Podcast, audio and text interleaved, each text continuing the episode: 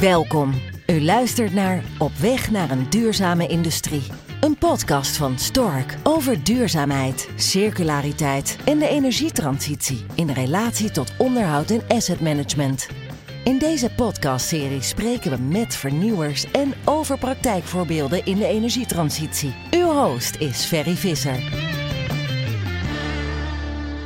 Fijn dat u luistert. Vandaag verwelkomen we in onze podcast René Zwanepol. René is algemeen directeur bij TACA. Met een financieel-commerciële achtergrond heeft hij na ruim 20 jaar gewerkt te hebben bij Shell en enkele jaren bij Van Leeuwenbuizen de overstap gemaakt naar TACA in 2013. Daar is hij sindsdien algemeen directeur. René heeft een enorme drive gericht op een bijdrage aan de energietransitie. Dat was ook een van de redenen waarom hij bij Taka is gaan werken. En wat hem aan Taka aantrok, was dat Taka een belangrijke speler is in gasopslag. En in dat tijd de ambitie had om ook een speler in de offshore windindustrie te worden. Welkom René, goed om je weer te spreken. We hebben afgesproken elkaar te tutoyeren. Heb ik je goed geïntroduceerd? Ja, zelfs uitgebreider dan ik uh, verwacht had. Dank daarvoor.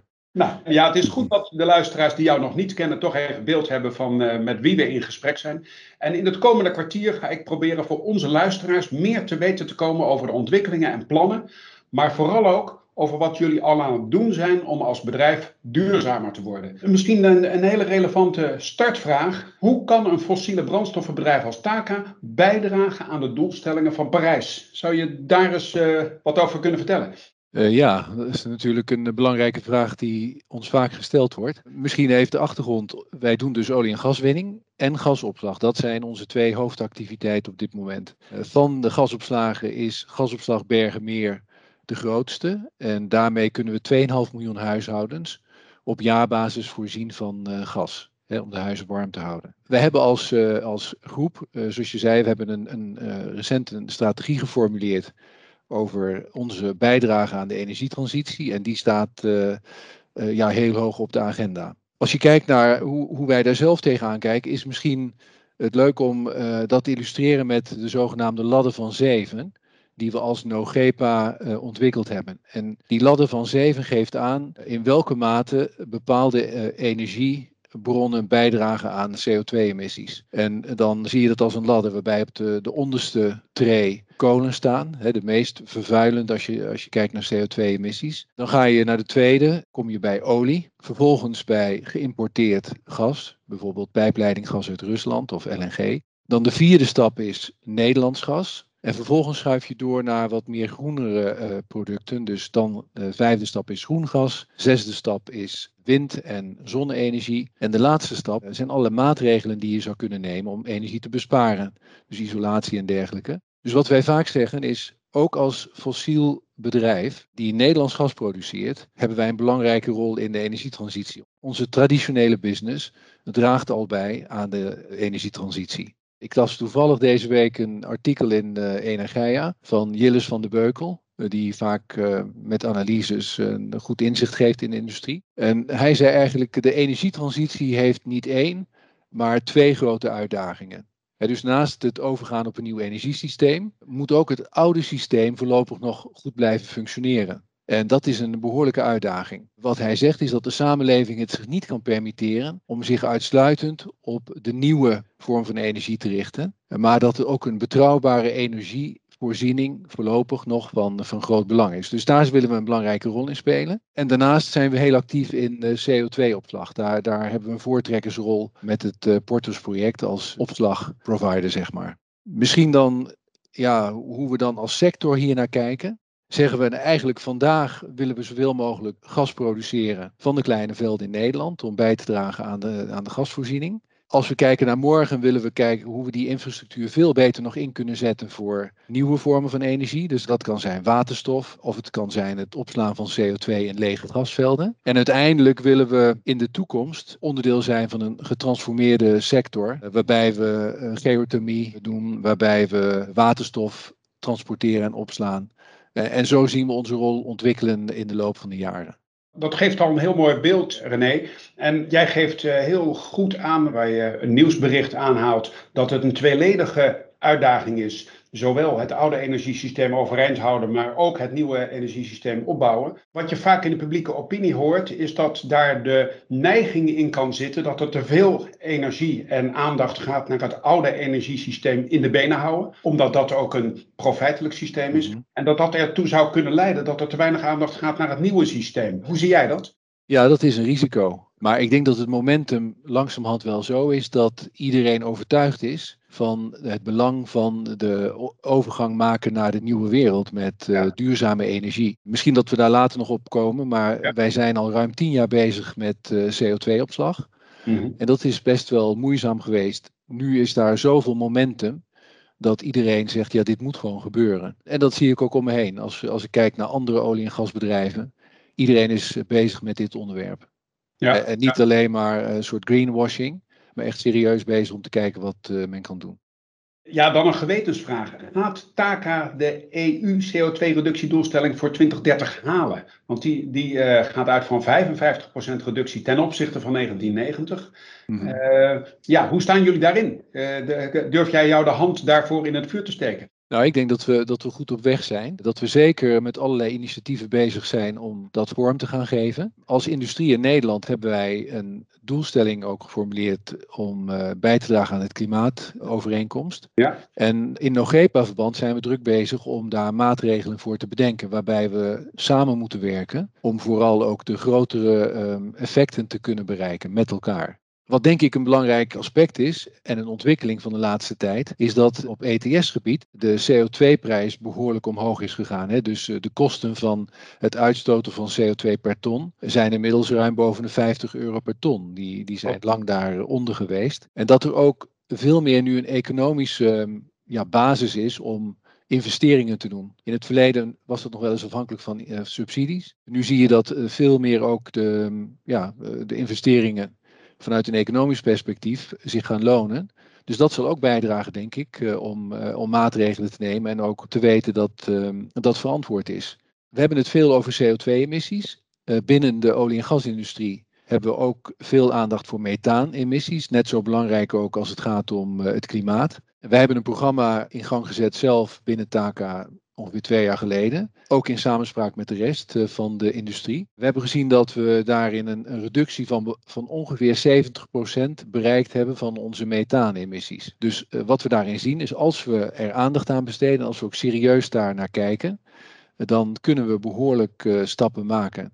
Een heel simpel voorbeeld is als het gaat om onze offshore installaties. Uh, de compressoren worden daar nu elektrisch opgestart. En dat heeft een enorme besparing al uh, met zich meegebracht. Dus uh, concrete stappen, goede ideeën van onze mensen. En ja, dat leidt meteen al tot, tot resultaten. Dus we zijn constant bezig om dat te, te bekijken en ook in NOGEPA-verband samen te werken. En goed, jij geeft al aan, hè, het gaat niet alleen om CO2. Uh, Daar is natuurlijk wel de, wel de hele aandacht op gericht. En als we het dan over die CO2 hebben, uh, dan heeft men het vaak over scope 1, 2 en 3, uh, zeg maar, waarin ze gereduceerd moet worden. Waar ligt bij TACA dan de grootste uitdaging? We gaan er even vanuit dat onze luisteraars dusdanig goed ingevoerd zijn dat ze wel een beeld hebben bij scope 1, 2 en 3. Maar waar ligt dan bij TACA de grootste uitdaging? Wij richten ons natuurlijk in ieder geval op scope 1. Dat is waar we de meeste invloed hebben en controle. En dat is wel interessant misschien om te, om te weten. Via onze gasopslag Bergenmeer zijn wij een groot verbruiker van elektriciteit. We hebben daar zes eh, grote compressoren van 12 uh, eh, megawatt ieder. Dus dat uh, vraagt behoorlijk wat elektriciteit als je die uh, aanzet. En dus we hebben voor het, uh, voor het eerst dit jaar in onze tender voor elektriciteit, we doen dat elk jaar, hebben we gezegd dat we dat uh, via groene certificaten willen gaan doen. Dus we willen groene stroom inkopen voor de elektriciteit die we nodig hebben. En niet alleen voor die compressoren, maar gewoon de, de algemene elektriciteitsbehoeften. En we hebben uitgerekend wat dat ongeveer op zou kunnen leveren. En voor, voor deze activiteit levert dat een, een CO2-reductie op van ongeveer 84 procent. Dus door, door die omschakeling naar uh, groene elektriciteit, of groene stroom, kunnen we daarmee al een behoorlijke stap zetten. Nou, dat is scope 2. Dus daar uh, kunnen we in ieder geval uh, dingen mee doen. En daar zijn we ook bereid uh, voor te betalen. Hè, want je, je moet ook de certificaten moet je natuurlijk uh, kopen. Wat we bijvoorbeeld doen met andere operators, is we kijken naar de, met name naar de logistieke stromen. Bijvoorbeeld de bevoorrading van onze platforms, hoe we dat gezamenlijk kunnen doen, bootbewegingen kunnen optimaliseren, daardoor natuurlijk brandstof eh, besparen die, eh, die boten nodig hebben. Op welke snelheid die, die boten zouden kunnen varen, of we misschien over moeten stappen op nieuwere uh, vessels die ingezet kunnen worden. En dat is dan weer een gezamenlijk initiatief binnen de industrie waar we mee bezig zijn. Scope 3 is duidelijk het meest uitdagend voor ons. Ja. En de uitdaging is ook dat er niet veel visibility is, misschien het, het beste woord in het Engels is, van hoe je, of uh, om het te beschrijven is, waar je de meeste impact kunt maken als het gaat om scope 3. Dus als dat transparanter kan uh, worden, dan, ja, dan zouden we daar ook kunnen kijken welke stap we kunnen zetten. Ja, goed, dus scope 3 voor de luisteraars even, dat is eigenlijk de gebruikers van jullie product, hè?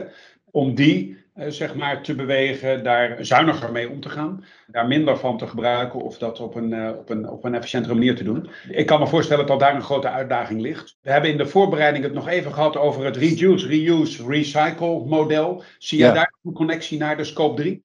Ja, ik vond dat een enorm inzichtelijk eh, model hè, wat, je, wat je me toestuurde. Nou ja, reuse is, is absoluut iets waar we mee bezig zijn als industrie. Het opnieuw inzetten van onze installaties en infrastructuur voor andere vormen van energie in de toekomst. En daar is ook nog heel veel uh, goed werk te doen. En dat wordt vooral ook in samenwerkingsverband met NextStep uitgevoerd. Dus daar hebben we een, een ander soort samenwerking. Ook weer eigenlijk de, dezelfde partijen grotendeels. Die met name kijken naar het opruimen van uh, oude installaties of het hergebruik van ja. oude installaties. Ja, dat was een van de vragen die ik ook, uh, ook, ook aan je wilde stellen. Wordt er samengewerkt met andere marktpartijen, collega-bedrijven uit de markt om uiteindelijk deze doelstellingen die uh, ook jullie jezelf gesteld hebben te, te behalen. Een next step is zo'n samenwerkingsverband. De NOGEPA is een samenwerkingsverband, denk ik. Is dat iets wat, uh, wat jullie wat brengt? Ja, want wat je eigenlijk doet is je brengt de gezamenlijke brainpower bij elkaar om na te denken wat we zouden kunnen doen als industrie. En een goed voorbeeld is, we hebben een uh, systeem van pijpleidingen in de Noordzee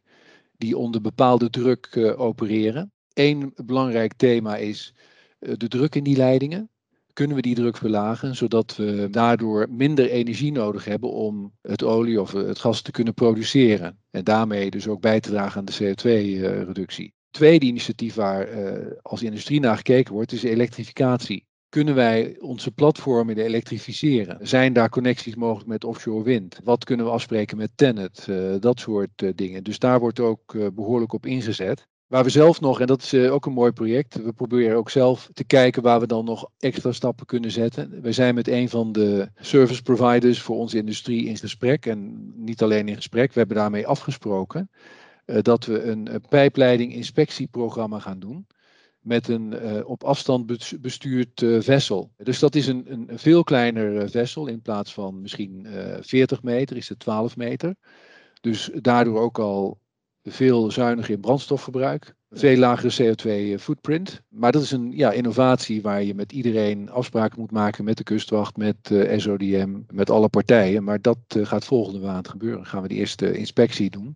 Fantastisch. Op dat gebied. En dat levert ook weer een 95% reductie op van de CO2-footprint van, die, van een dergelijke activiteit. Dat zijn de stappen die je wil maken. Want ik ben natuurlijk heel nieuwsgierig naar concrete resultaten die dit jaar al behaald worden. En jij ja. geeft aan, nou ja, de inzet van zo'n vessel. Dat is iets waar dit jaar al een start mee gemaakt gaat worden. Ja. Heb je daar een, nog een, een enkel ja, zeker. van? Ja, we, we, komen aan het eind van de tijd die we hebben. Maar misschien nog een, een kort één of twee voorbeelden van concrete resultaten. Ja, precies. Dus misschien dat ik er dan nog één toelicht. Onze gasopslag Bergenmeer is in principe een zogenaamde zero emissions uh, fabriek. Uh, dat is ons tot nu toe nog niet helemaal gelukt, omdat we pas sinds 2015 volledig commercieel en operationeel zijn. En we wat kinderziektes tegengekomen zijn. Dus we, wij hebben nog af en toe wat uh, gas moeten laten ontsnappen via de ventstack. We zijn nu druk bezig om dat aan te pakken met een nieuwe zogenaamde off-gas compressor. En die is er eigenlijk voor bedoeld om het gas wat zich opbouwt in het systeem weer te hercirculeren en niet via de ventstack te laten ontsnappen. We hadden een oude off-gas compressor die overgedimensioneerd was. Die gaan we vervangen dit jaar. Beginnen we dit jaar mee en dat loopt dan door naar volgend jaar. Ja. En dan gaan we langzamerhand naar uh, volledig uh, zero emissions ook voor die gasopslag Bergenmeer. Dat zijn natuurlijk fantastische resultaten. Die ja. ook nou ja, misschien wel een voorbeeld zijn voor de rest van de industrie. Hè? Want als ik dit zo hoor, is het heel concreet en tastbaar en ook echt berekend welke enorme reducties daarmee bereikt worden. welk advies zou, zou je vanuit jullie ervaring eh, kunnen en willen geven aan collega-industriële bedrijven die eh, natuurlijk eenzelfde doelstelling hebben om stappen te maken in deze, deze buitengewoon uitdagende ontwikkeling. Nou ja, dus het mooie van deze podcast is denk ik dat hopelijk daarmee een uitwisseling op gang komt. Dat we horen van elkaar wat, wat de ideeën zijn. Maar misschien als ik een paar dingen zo snel kan bedenken en eigenlijk uh, belangrijk vind, is dat je niet geïntimideerd moet zijn door de uitdaging, maar vooral aan de slag moet gaan en dan tot ontdekking komt wat er allemaal mogelijk is. Dat is één, denk ik. Misschien een tweede is dat het belangrijk is om niet op managementteamniveau, maar juist ook operationele mensen te betrekken bij de ideeën en bij alles wat mogelijk is. Omdat wij gemerkt hebben dat daar heel veel uh, goede ideeën uitkomen. En misschien een laatste punt, ook eh, gezien de tijd. Je moet wel een, een soort marathon uh, mentaliteit hebben. Ik, ik heb eerder genoemd dat het CO2-opslagproject, daar zijn we ruim tien jaar mee bezig. Eerst met Road, nu met Portos. Maar langzamerhand begint dat vorm te krijgen en gaat het ook gebeuren. Je moet wel een soort stip op de horizon zetten en bereid zijn daar je, je voor in te zetten. En ook ja, eh, de organisatie daarin mee te krijgen. Nou, ik denk dat dat een hele mooie, mooie boodschap is. Goed, de marathonmentaliteit die zit dan kennelijk ook wel in jou. En uh, die heb jij ook in Taka als zodanig uh, misschien een beetje weten in te bedden. Ja, ik wil je heel hartelijk bedanken voor je bijdrage aan, aan deze podcast en je waardevolle inzichten. En ik wens jou en Taka natuurlijk heel veel succes bij het realiseren van die mooie plannen. En wellicht dat over een jaar we nog eens een keer een nieuwe podcast kunnen doen en kijken welke, nou ja, welke nieuwe resultaten bereikt zijn. Dat zou heel leuk kunnen zijn. Um, ja, en daarnaast wil ik mij uh, even richten tot onze luisteraars, want uh, ook die wil ik bedanken voor hun, uh, hun aandacht. Nogmaals dank en daarmee sluiten we af.